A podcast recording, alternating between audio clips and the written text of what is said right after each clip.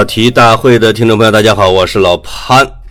当我把这句话说完之后，大家一下就会有熟悉的感觉了吧？是吧？没有格子是我自己聊的一一期。为什么我们俩没有聊呢？大家听一下我的声音，是因为我感冒了啊，出现了疑似新冠的症状，但不是啊，就是感冒。其实我的身体已经撑得够久了，这是个接近一年的时间里边，一次感冒也没有过。要按照以前的节奏，是一年四回，春夏秋冬，每到换季的时候啊，要感冒一次，也是给自己的身体换季清空清盘，嗯，还挺符合自然规律的。这也是我为什么不太喜欢说在南方长居的原因。比如像广东啊，像这个，甚至包括像云贵，那当然四季如春的地方我也很喜欢了，但它每一个季节都是春天。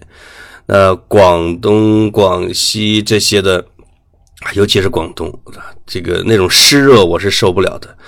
就是我喜欢有这种四季的节奏的轮转有树叶的。发芽、变绿、长大、变黄、落下，啊，这种节奏感，你会发现北方的人他其实是需要这种节奏的。他我们的身体是跟这种季节的变化其实是配套的，是吻合的。啊，这个有时候是也是北方人到了南方不适应的原因，尤其是古代，北方人往往要被流放到南方去，那个要了老命了。也没空调啊，它没法调节温度。你像深圳，其实深圳最热的时候，我发现连他们广东深圳本地人也不出门的，太晒了。就是暴晒的时候，我反倒是愿意在他们的烈日下啊走路没问题。他们自己两百米的路打个大伞啊，还不一定愿意出去啊。这就是为什么说到了这个这个跑到那边去了。总之我感冒了，而且就是我。跟格子说，我想一个人录这个大丈夫叫什么？分久必合，合久必分。好久没自己一个人录了，我要畅快的给大家录一期。所以这个在录之前一天，我我在我们的听众群里边，我们的八个听众群里边都发了同一个问题，说我要自己录的话，录什么好？希望大家推荐一下题目。李支书那期呢，我国庆节会安排上，啊，这个大家非常踊跃，有的说聊电影的，聊地图炮的，聊我自己的什么媒体经历的，啊，聊中年危机的，聊故乡的，聊什么就业离职怎么再就业的，等等特别多。哎，正好呢，因为我这一段时间又。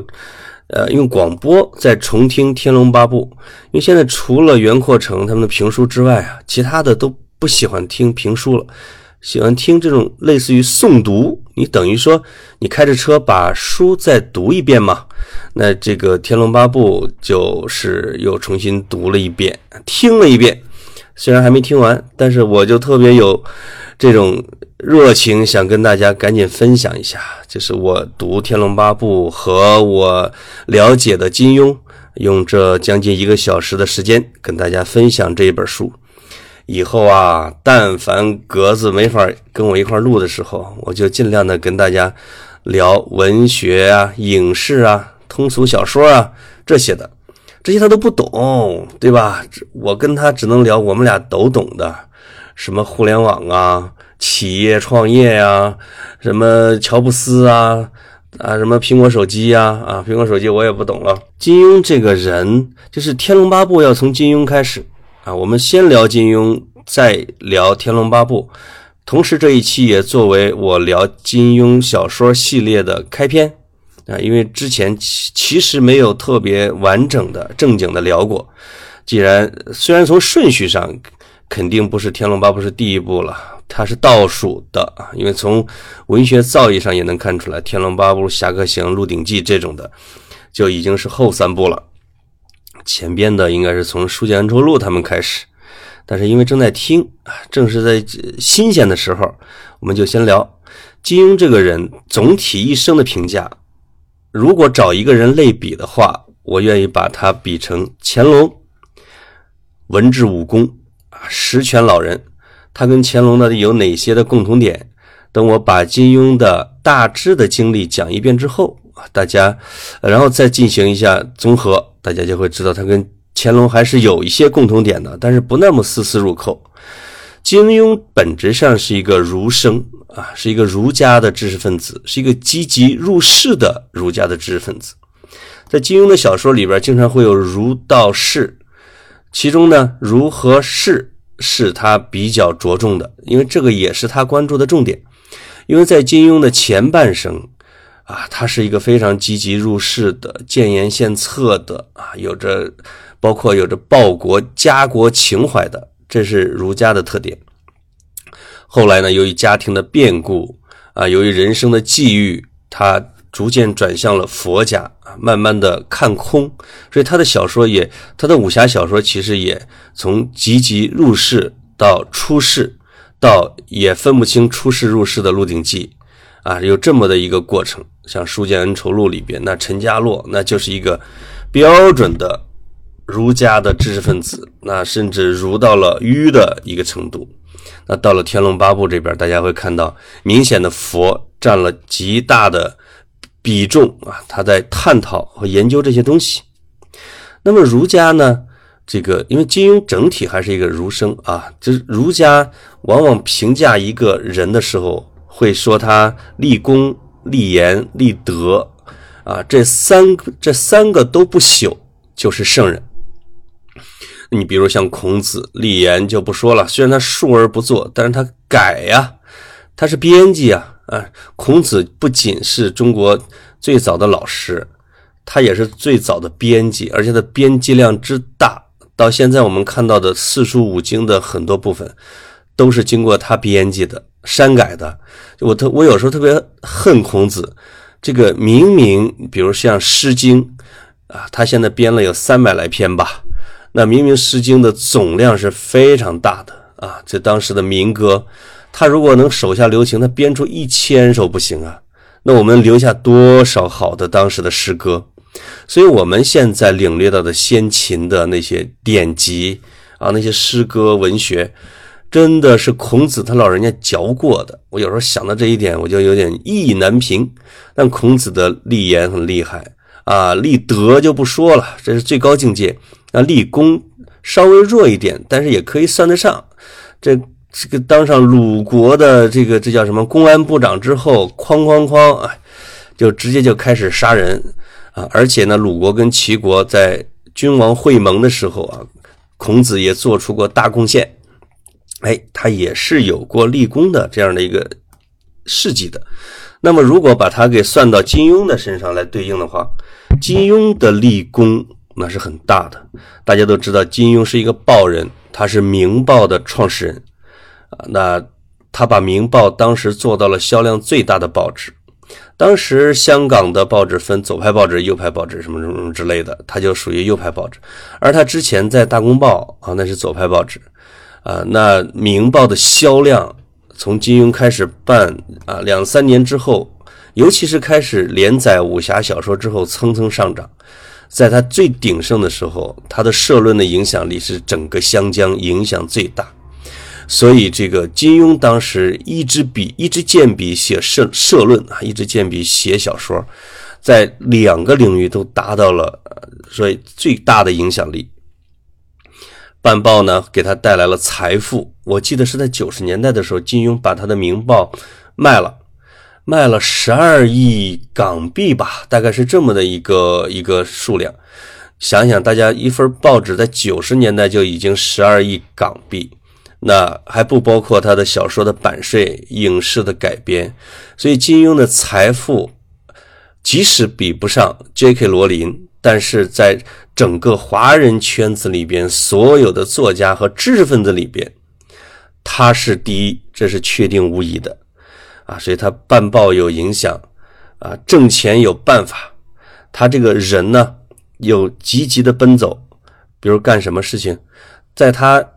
不写小说、不办报之后啊，他开始为香港回归来做自己的贡献，而且进入了基本法起草的委员会，成为两个负责人之一而且为基本法其实做出了不可磨灭的贡献。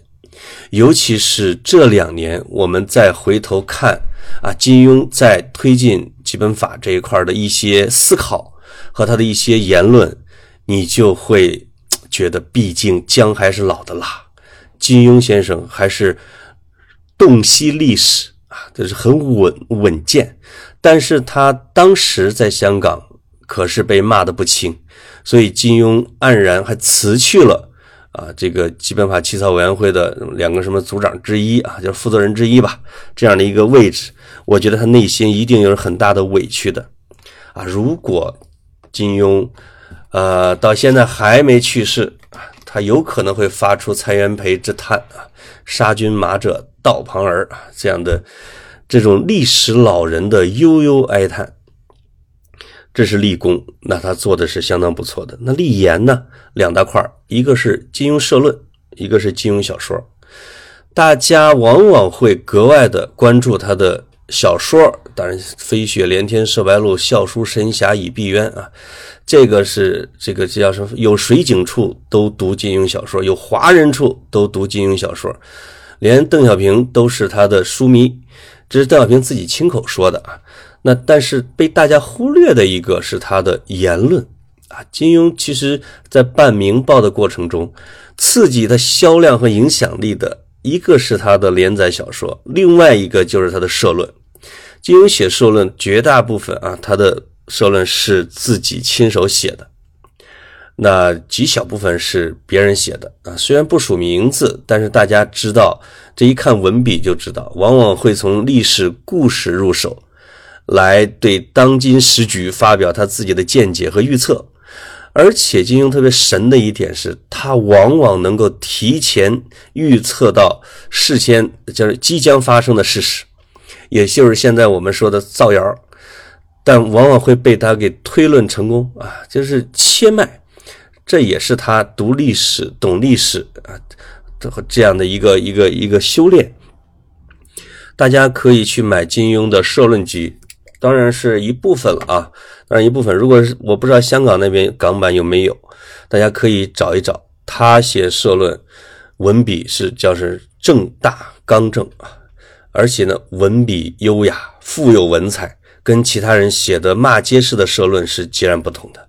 他对很多问题都会发表自己的见解。呃，那还有立德，立德其实我刚才说了，他为香港回归。为这个改革开放来之后，金庸在香港和大陆之间承担起了桥梁的工作，在尤其是在啊高端领导人之间的奔走串联这种工作，有时候是我们所看不到的，但是能起到很大的价值。所以在香港的回归，在基本法的这一块儿，香港为社会其实是做出了贡献的。在个人的品德修养的这一块当然他跟王阳明啊、曾国藩呐这些的那当然是比不上。嗯，尤其他有三次的婚姻，哎呀，加上家庭的不幸，照他自己说是不是那么幸福？当然也不是那么不幸福啊，就是还行吧，过得去。啊，这是对金庸，就是对他立功、立言、立德的一个总的表现。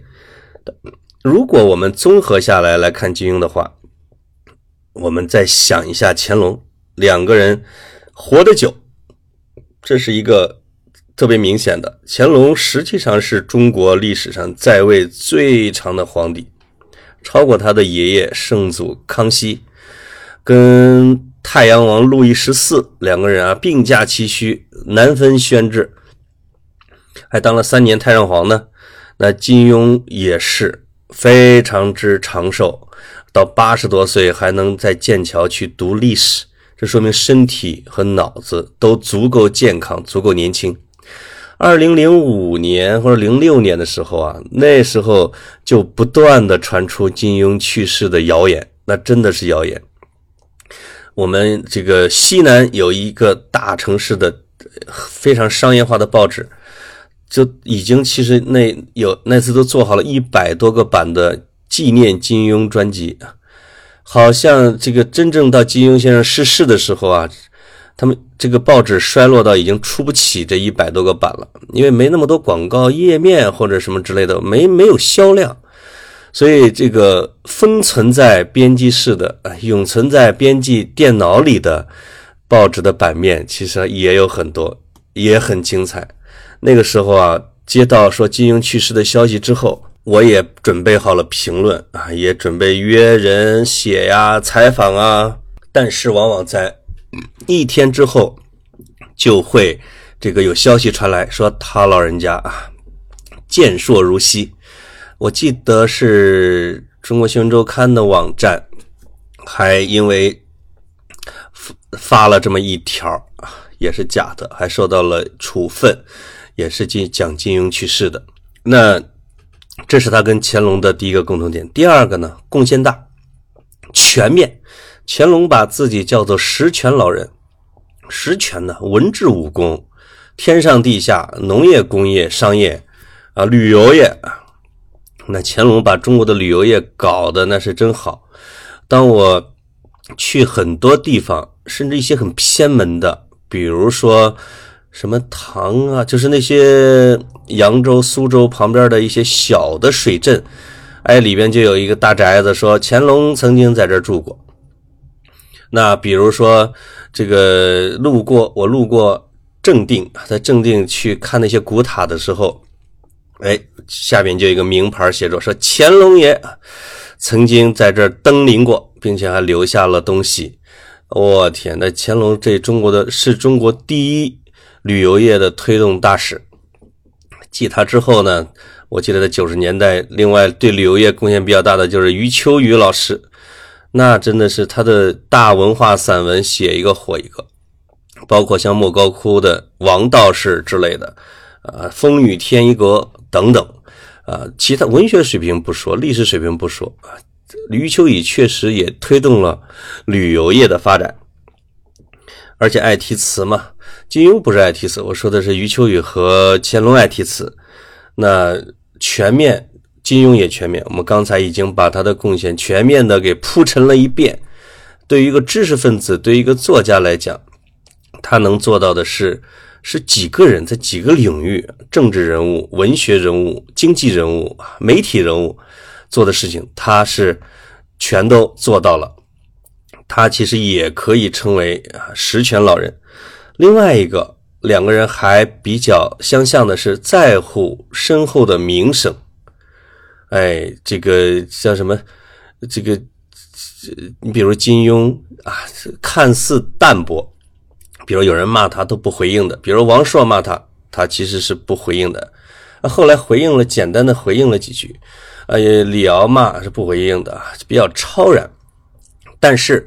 北京大学中文系，他们搞了一个，就比如二十世纪中国，是不是现代文学的排序，把金庸排到了第四位，那是那是文学的殿堂啊，文学就是叫文学评论的殿堂，把金庸第一次排到这么高的位置，北大的严老师给评的啊。那从后来是能看出金庸对这个是非常在意的，而且非常感激啊，这是非常感激。能够排进前四甚至前十，那对金庸来说是一个莫大的鼓励和安慰。而且呢，他把他的小说重新改写一遍的这个举动，比如拼命的修补时间的漏洞、逻辑的对不上啊，这个一些人物的错乱或者有些错进错出，当然一部分是为了把质量提高好，其实另外一部分是奔着经典去的。哎，他意识到自己的小说即将成为文学的经典，要留给后世。那他要把这个写的越完整啊越好，错误越少越好。这还是很注重自己身后的名声和历史地位。乾隆当然也是，乾隆在安排自己的历史地位方面也是煞费苦心的，那是写了很多的自我的评语。另外还有一个俩人相同的是什么呢？呃，诗写的不太好。乾隆呢，这大家知道，《全唐诗》一共有三万多首诗，这整理出唐诗最多的了。乾隆一个人写了四万多首，把他从认字儿开始，到他去世，我平均下来两天一首还不到，你就知道乾隆的勤奋程度。就是其他的我不知道，就是比如说那什么开疆拓土啊这种的，我那是历史学家的事儿。乾隆很勤奋这件事情，我是真知道，这是继承了他爹雍正的，真是优良的性格，也是我所非常之羡慕的。就凭这四万多首诗，我就得给乾隆点赞。当然，其中没有一首是好的，这个也是这些诗评家所公认的，这也很不容易哦。那他其实还没有金庸写的好。说金庸诗写的不太好是怎么一个说法呢？这其实是从梁羽生说的。梁羽生是另外一个文学大家，说实话，他的文字不太好，但梁羽生的诗是远远好于他的文。梁羽生在评自己的时候也是这么说的。他曾经啊，应应该是应这个明呃《明报月刊》的主编，或者是我记错了啊，这个用匿名的方式来评论自己和金庸。你要按说都是大家自己评啊，应该是不太客观的啊。当然他也有自谦之词了，认为自己没有金庸写得好。但是啊，这个梁羽生非常自负的说自己的诗要比金庸写的好得多。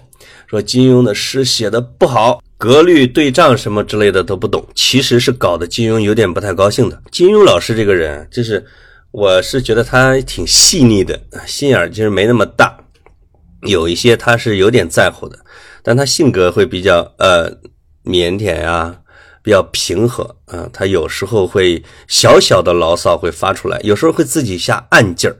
比如老有人批评他说历史底子不行，金庸老爷子呢就非要去报一个去学一个历史博士出来，来证明给你看。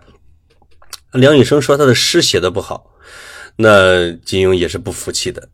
但是确实，梁羽生在格律对仗方面功夫要比梁呃金庸深，因为花的时间可能也长吧，在这，而且梁羽生写联儿写的也很好。梁羽生还出过一本书。大概可能就是什么民国什么对联儿之类的，我还买过一本。那么金庸，我没怎么看过他的诗，但是如果看他的《天龙八部》里边的篇目，谁家子弟谁家院啊？塞上牛羊空喜曰，啊，这个烟云十八骑什么烟云十八骑奔腾如虎等等等等，在《天龙八部》里边的这些所有的篇目组起来是五首词。像破阵子啊，什么什么鹧鸪天什么之类的，连起来看，这五首词的水准是非常高的，是豪放派的啊，写的很好。呃，他的词比梁羽生写的好。我觉得其实金庸用《天龙八部》的这个篇目，就一下就证明了自己不是不能写，只不过没那么多闲工夫去花在提炼格律上面。因为那个是需要时间打磨的，特别需要时间。想，但梁羽生因为一直是报纸编辑，后来晚年移居在澳大利亚，他其实晚年是有点落寞的。那金庸太忙了，金庸不能门门精啊，所以金庸只是偶露峥嵘，证明了一下自己词写的不错。那么这个诗写的不够好，是竟然在梁羽生的这样的评论下。成了一个定论，所以这个贡献大、活得久、在乎身后的声名啊，诗写的不太好。这个真的是金庸和乾隆两个人呢，呃，这个再加上两人又超级勤奋啊，他们的共同点。把金庸说完之后，我们可以进入《天龙八部》。《天龙八部》是一九六六年写的，一九六六年是一个什么样的年份？大家其实可以自动的对应历史，有时候你就能够理解啊，比如说。呃，小说里边写为什么写星宿派，啊，写丁春秋，写丁春秋的弟子们的大吹法螺，那再往后写的就是《笑傲江湖》，写的就更明显了，就是写日月神教等等等等，和《鹿鼎记》里边的神龙教主和神龙教那些少年们，啊，老兄弟你变了，这是这，这是《鹿鼎记》里边非常有名的一句话。在写《天龙八部》的时候，我们能看到。金庸有两个特别明显的兴趣点，嗯，一个兴趣点是佛学啊。金庸随着年龄的增长，像中国传统的儒家知识分子一样，往佛理禅机那边飘过去了。晚年有的人是飘道，有的人是，但是禅宗出来以后，中国的传统优秀的知识分子往佛这边走的更多一些。最典型的就是苏东坡，这个确实跟他的天赋啊，跟他的跟他的天机啊，跟他的命运，跟他的颠沛流离，可能都是有一定的关系。对金庸也有他自己的这种因缘。总之呢，以《天龙八部》这个名字作为小说的名字，天部啊、龙部啊，他们来护卫佛法啊，这样的来作为《天龙八部》的整体的结构和外壳，就像《红楼梦》用石头记啊，用石头的故事作为整个《红楼梦》的外壳是一样的。其实包括啊，《金瓶梅》也是，它的整个的外壳是佛的，是佛的虚空。你看它是非常热闹，红尘入世，但是整个《金瓶梅》的外壳，它的头尾，它露出的意啊，是一个非常虚空的，而且又着实的描写这个佛的意味在里边的。这一点，《红楼梦》其实也是借鉴的《金瓶梅》。那么，《天龙八部》用的是这样的，也是这样的一个壳，而且里边的人物也是这么安排的。一九七六年的时候，金庸的儿子，因为金庸的儿子叫。查传霞自杀了，当时还不满二十岁，对金庸的打击更大。那是已经十年后，一九七六年十月份，查传霞自杀的。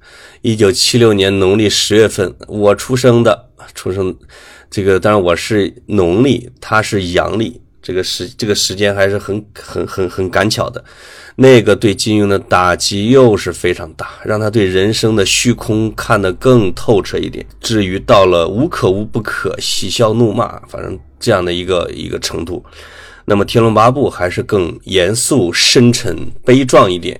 啊，也以也有乔峰这样的儒家式的进取式的人物性格的描写。那里边的关于佛的比例，明显的比之前的他的小说要增加的多。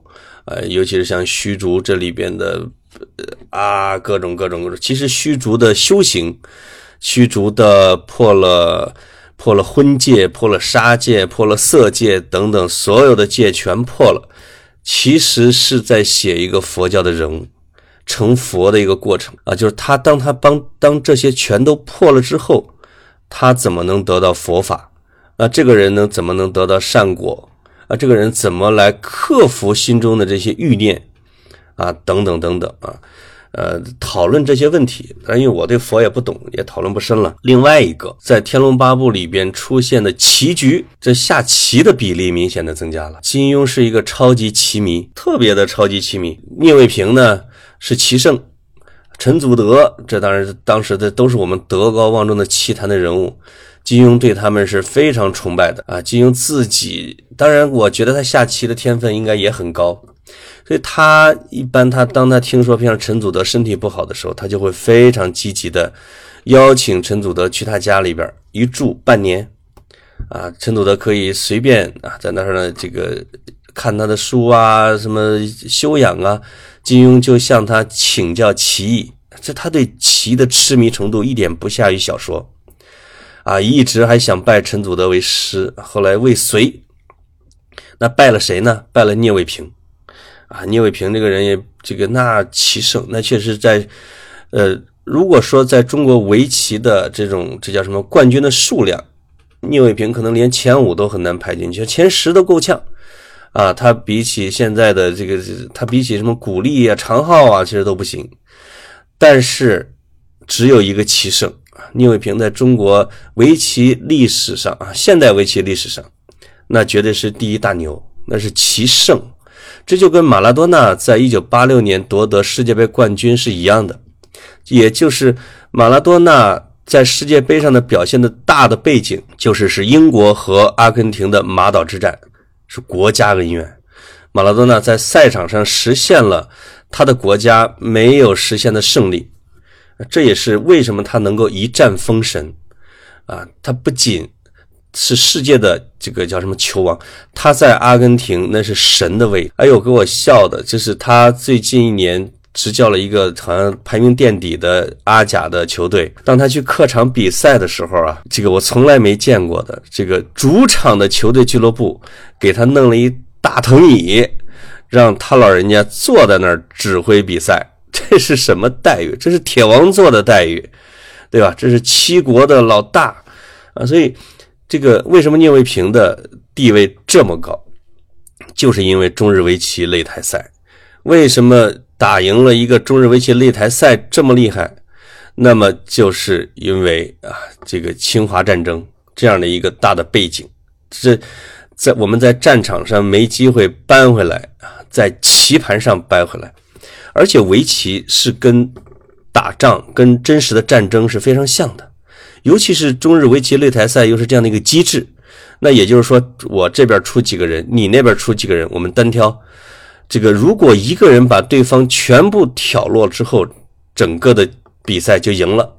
聂卫平是作为我方主将，前边的都败了。到了聂卫平之后，一对方还剩完整的大队人马，那聂聂卫平一个人挑完了所有的对手，啊，而且还不止一次。那这种轰动的程度。这绝对是超过啊！梁羽生写《龙虎斗精华》的时候说，香港两个掌门人跑到澳门去打了一场拳，什么白鹤门和什么门啊，就打了两分钟就完事儿了那种。这个聂卫平的这种价值、轰动程度、影响力，那远超过那种。所以陈祖德非常崇拜聂卫平，要给聂卫平拜师。哎，恰好聂卫平这个人心态也很健康，大大咧咧的，拜就拜呗。啊，这个以金庸的这种高龄，他比聂卫平大得多，要给聂卫平磕头，这被旁边的人给劝住了，说还是别磕了，您您鞠躬吧，这个磕头有点太封建了啊。金庸就恭恭敬敬的给自己的师傅啊鞠躬，这行了拜师礼的哟。所以金庸这个人还是挺有意思。妈呀，还没正经进入《天龙八部》啊，就已经说了一大半时间了。呃，《天龙八部》读《天龙八部》的时候啊，我看过一些对这个书的评论，当然看的最多的是倪匡写的叫《金庸小说评传》还是《金庸小说什么之类的五本很薄的小书，他分别评了金庸所有的小说，啊，有那对金庸的崇拜如大江大河，那是滔滔不绝，呃，尤其是越往后。这个排名啊，其实我发现，对金庸小说的排名，其实大家受倪匡的影响是比较大的。我也是，之所以把《鹿鼎记》作为他最高级、最高级的，啊，这个除了金庸自己的肯定之外，那倪匡的评论也很重要。所以作家很重要，评论家也很重要。有铁杆粉丝当自己的评论家，那是非常非常重要的。历史上的大文豪都非常重视。那些牛的文学评论家对他们的定位，所以金庸对倪匡也是很看重的哟。那倪匡也不负他所望，写了五本这五本是专栏啊，集结成了册子。他开创了一种评论的方式，其实学的是金圣叹啊。倪匡在他的书里边对金庸小说所有的人物进行了一个分类，分为什么？这个下下人物啊，什么中下人物、中中人物啊，比如上中人物、上上人物、绝顶人物，他把他他把他不喜欢的那些都给往下评啊。比如说，他把郭靖啊、黄蓉评的级别都不高啊，甚至可能是上中啊，什么连上上都没到。他把令狐冲、把杨过、啊，把乔峰、呃，把韦小宝。都给评为成了绝顶人物，这个少数的可能是 top 五吧。那其他他有很多不喜欢的，评的非常下下人物啊，是等等，比如慕容复，可好像是下下还是什么之类的，非常好玩有意思啊。金圣叹评论人物的时候也是用过这种手法，是绝顶什么什么之类的分类。倪匡也用了，我买过几套送人，现在我自己手头没了，大家可以去看看倪匡写的。倪匡同时对金庸小说的结构有一个分析，这就是专业的评论人士和我们这些普通读者的不同。那对《天龙八部》的结构，金这个这个这个已经，呃，倪匡给予了极高的赞叹，因为《鹿鼎记》这个都不说结构了，《鹿鼎记》等于是。啊，金庸的你看似游戏，但是又蕴含着很深刻的寓意，啊，这个具体的结构都不用谈了啊。那么，但是《天龙八部》是一个结构非常完整的，啊，非常工整大气，非常叫大气磅礴的这种结构。它一部分借鉴了列传的形式。当我们看《水浒》的时候，它前面先有一个帽啊，说这个把什么三十六天罡给放出来了，到了人间开始为恶，到最后再收啊。这中间呢，这个《水浒》用了列传体，但中间有勾连啊，比如他把武松、宋江、林冲、鲁智深啊这种非常重要的人物给分别出场。但是让他们在中间的时候交叉，要么在使劲加交叉，要么在酒馆里交叉，反正是总之让他们要勾一下。当一个人物在讲着的时候，啊，已经出现了下一个人物的影子。当他快结束的时候，让他这一个勾把第二个人物给带出来，用了一个叫环状结构。呃，这个像低俗小说，其实用的就是这一个。呃，昆汀·塔伦蒂诺虽然没看过《水浒》啊，我基本上可以确定应该是没看过《水浒传》，但是他真的是开创了呃这样的一个电影的结构，叫环状结构。那么，呃，贾樟柯拍《天注定》的时候，我觉得他一方面是借鉴了低俗小说，另外一方面是借鉴了《水浒》，就是它的结构上面有有有有低俗小说的那种回环，但它的立意上啊又有一个。逼上梁山这样的一个寓意，就是天注定啊，整个是一个上梁山的一个过程。那在他们人物之间，他会让他们再会有一个勾连，勾的不明显，所以天注定就不是那么完整啊，不是那么完整。那像《天龙八部》，他直接一开始先出段誉，然后出乔峰，然后出虚竹，然后让他们在聚会啊，再合一块儿，达到了整个书的高潮。啊，就是让金庸的话说，如大海怒涛，一波不平，一波又起，一浪接着一浪啊，波涛汹涌，雄浑无比。到了金庸，不是到了到了乔峰还，用一把断剑刺入自己的胸膛的时候，整个的像交响乐一样的这个书的结构达到了它的高潮。所以这是啊，整个的。金庸小说里边气魄最为雄浑，啊，结构最为严整，最为慷慨悲凉的一部小说，也达到了所有的金庸武侠小说里边的悲剧的顶峰，也达到了中国武侠小说里边的悲剧的顶峰。而乔峰这个人物啊，也达到了我们武侠所能塑造的武侠小说人物里边的巅峰，堪称第一人。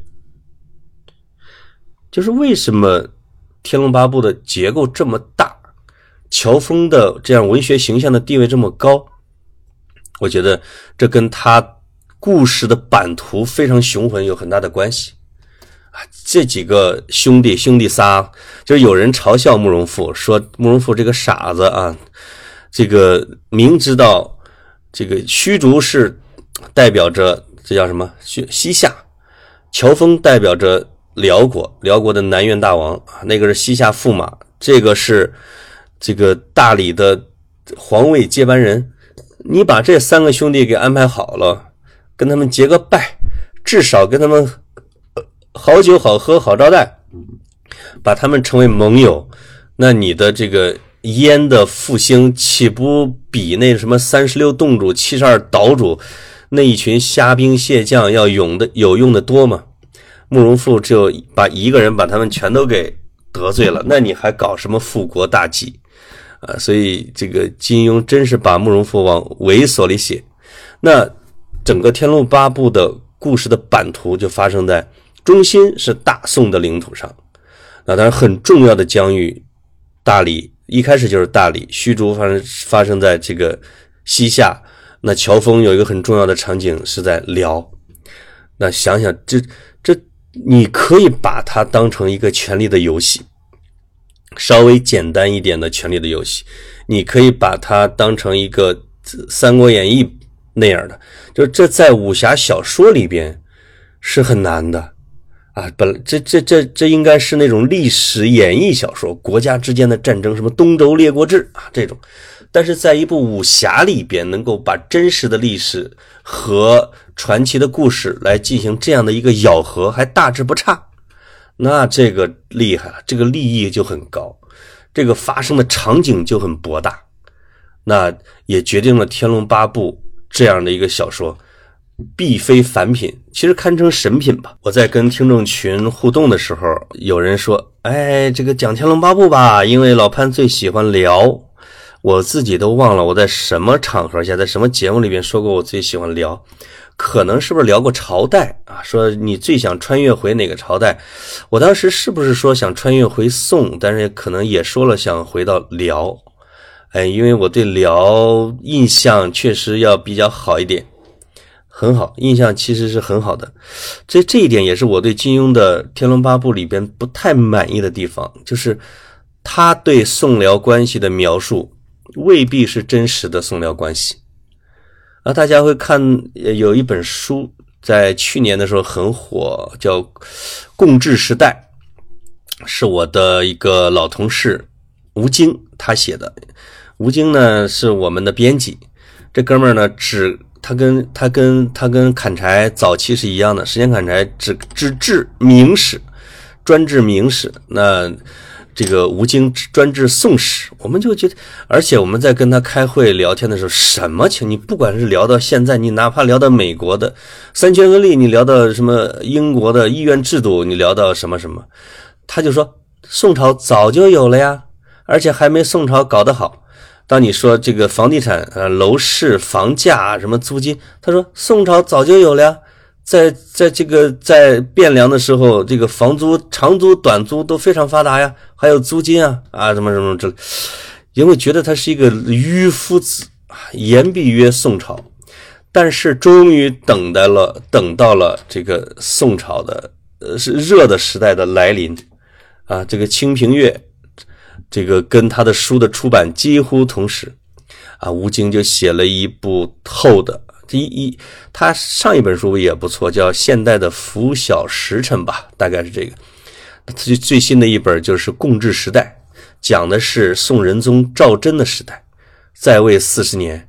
这个是出了名的，就是其他什么都不会，但是只会当皇帝这样的一个人。呃，唐宋八大家五个都出在仁宗时代，三苏啊啊什么什么之类的，反正都在他这个时代，因为他跨度也长嘛。而且仁宗时代跟辽的关系也很好，其中这本书里边记记录了一个一个什么场景，就是仁宗赵祯去世逝世的时候，这个国内国际的反应。我们经常说周总理去世的时候，联合国降半旗，这个是真的，也反映了周总理在这个尤其是第三世界啊，他们这个国家之间的这种地位。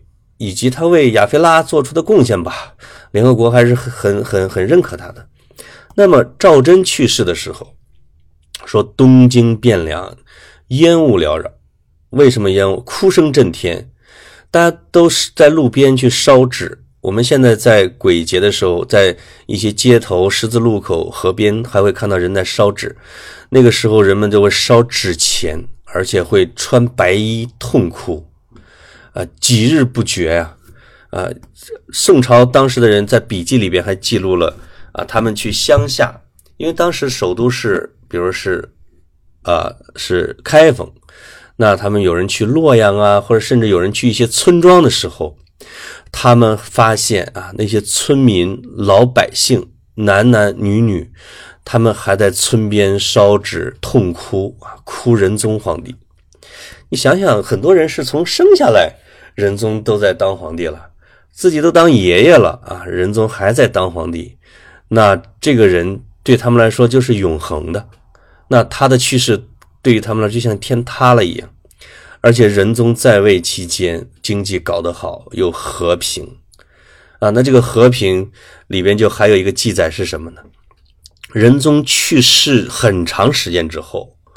恨不得得多少年，十来年之后，北宋的，就是宋朝的使使者去辽国，当时辽国的皇帝是耶律洪耶律洪基，那耶律洪基在《天龙八部》里边，那是乔峰的拜把子啊，还曾经还被乔峰俘虏过，但是最后也露出了政治人物的残酷的本色。那耶律洪基见到了辽国的使节之后，抓着他的胳膊，还流下了眼泪，说。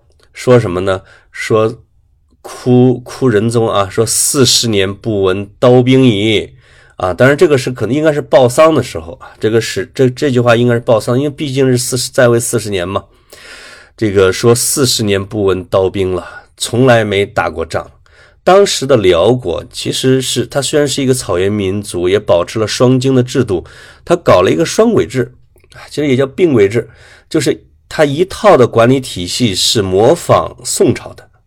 另外一套的管理体系是，呃，坚持草原的，比如管理他的游牧业的，啊，管理他的军队的，那么管理他农业的、手工业的等等等等，靠南的这一部分呢，啊，管理城市的用的其实是宋朝的制度，而且用了大量的宋朝的这个管理人员给他们搞管理，所以辽呢，它而且它的建筑的风格就是平着是学习了宋。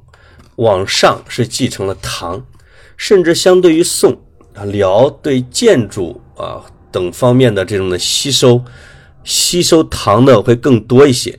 他们可能对唐更有亲近感一些，毕竟是他们草原民族鲜卑啊建立的一个朝代，而且影响深远。就是辽的疆域以前呢都是唐的领土，那宋从来没触达过。啊，所以他们受唐的影响会更大一点，甚至比宋受唐的影响更大，因为宋自己又别出心裁，另具别开天地了啊，另具一格，那种雄浑，那种唐朝的动感，那种大气，那种古朴啊，其实弱了，那种清秀啊，秀骨清向，那种飘逸啊，细致婉约啊，更多了，而且呢，这个。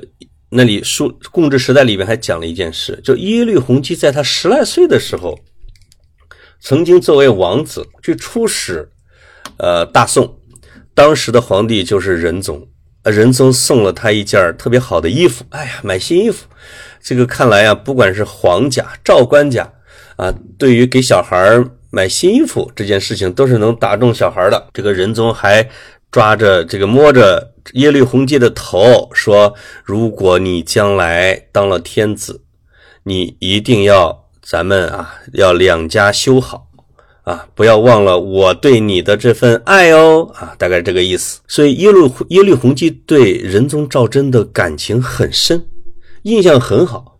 这个仁宗去世之后。”他把仁宗送他的那件衣服，你想一想啊，四十年、三四十年没有丢，珍藏的那件仁宗送他的衣服，啊，小孩穿的衣服，给做成了一个墓，成为这个仁宗的衣冠陵，而且他还经常的去陵前去拜祭仁宗，去哭。大家，你起码会知道辽和宋在当时的关系，当时的上层关系已经是这样。那当时的市场关系、市场交流，因为史书上是有记载的，每年要给对方三十万嘛，对吧？三十万匹什么绢之类的，啊，给钱，这个两国要开放边境贸易。但是历史的记载什么？其实大宋给他们的这些礼物呢，早已经成倍的、成 N 倍的从辽国那都赚回来了，因为会做生意嘛。用自己的成本不太高的来换辽国的马呀，啊，工艺品呐，玉石啊，就这一类的东西，说明双方的互市是非常频繁的。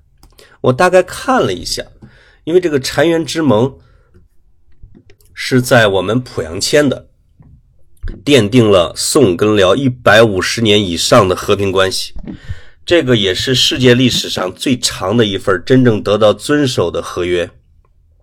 这个可太珍贵了，那是宋真宗签的。宋真宗跟赵准、跟跟跟赵寇准，他们在濮阳啊，跟萧太后他们达成了和解，回头就签约。那么真宗之后，其实又经历了好些代的皇帝，看看有几代皇帝。总之是，总之到徽钦前边吧。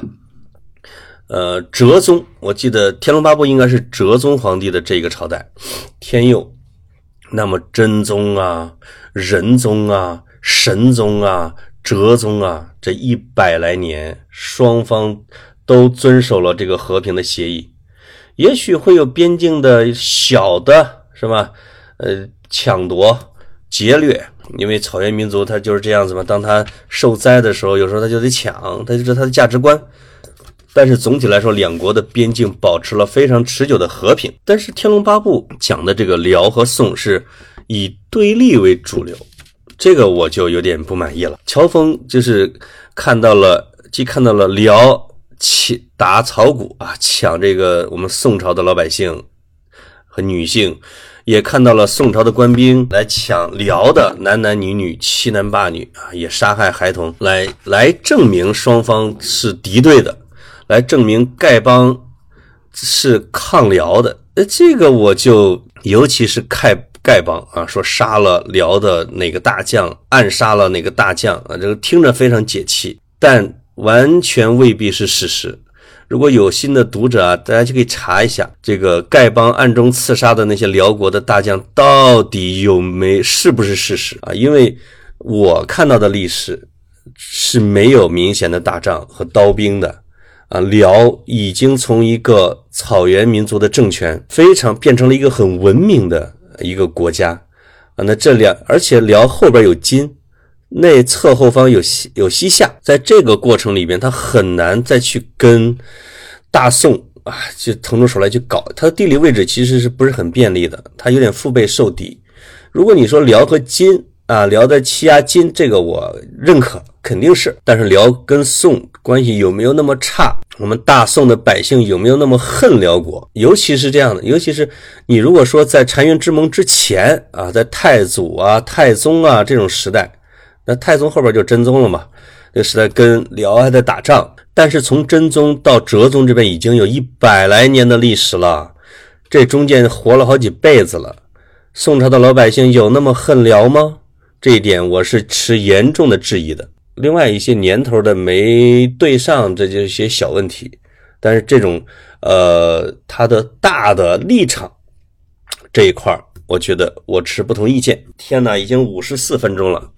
我本来想在一期的时间里边把金庸、把《天龙八部》整体、把《天龙八部》的人物啊，像乔峰啊、虚竹啊、段誉啊、段正淳呢，甚至把《天龙八部》的一些败笔。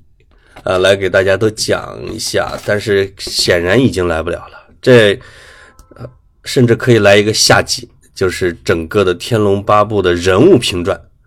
我们这个呢，就作为上期吧，有点像辛元平老师的这个叫新编《倚天屠龙史》，那么剑桥《倚天屠龙史》，呃，把真的和假的，把现实的和虚构的啊揉到一块说。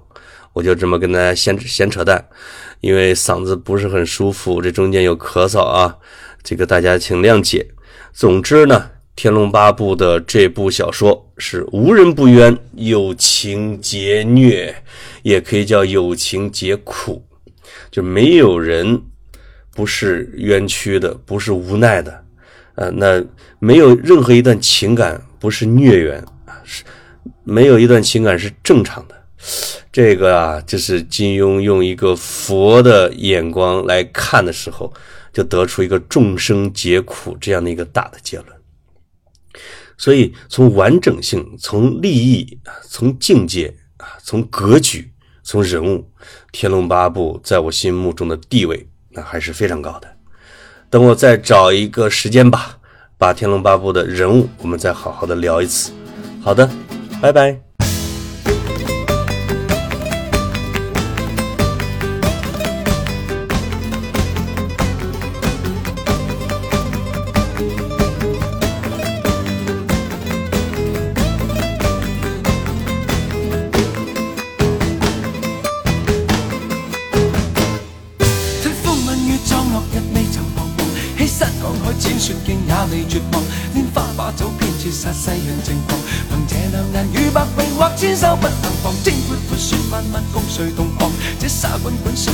笑着浪荡，贪欢一晌，偏教那里热情长埋藏。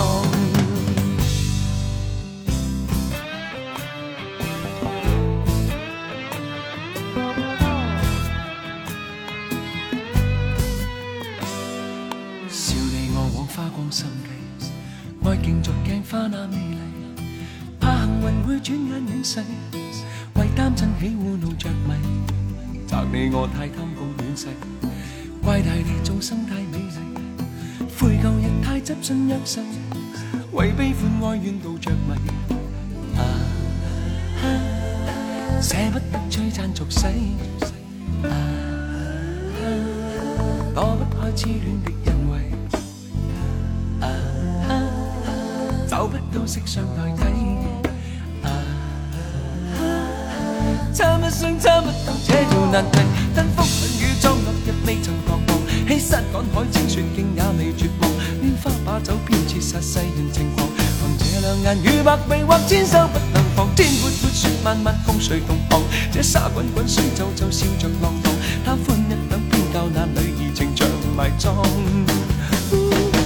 吞福吻雨装落日未曾彷徨，欺山赶海浅雪径也未绝望，拈花把酒偏折煞世人情狂，凭这两眼与百臂或千手不能防。天阔阔雪漫漫风谁同航？这沙滚滚水皱皱笑着浪荡，贪欢一晌偏教那女儿情长埋葬。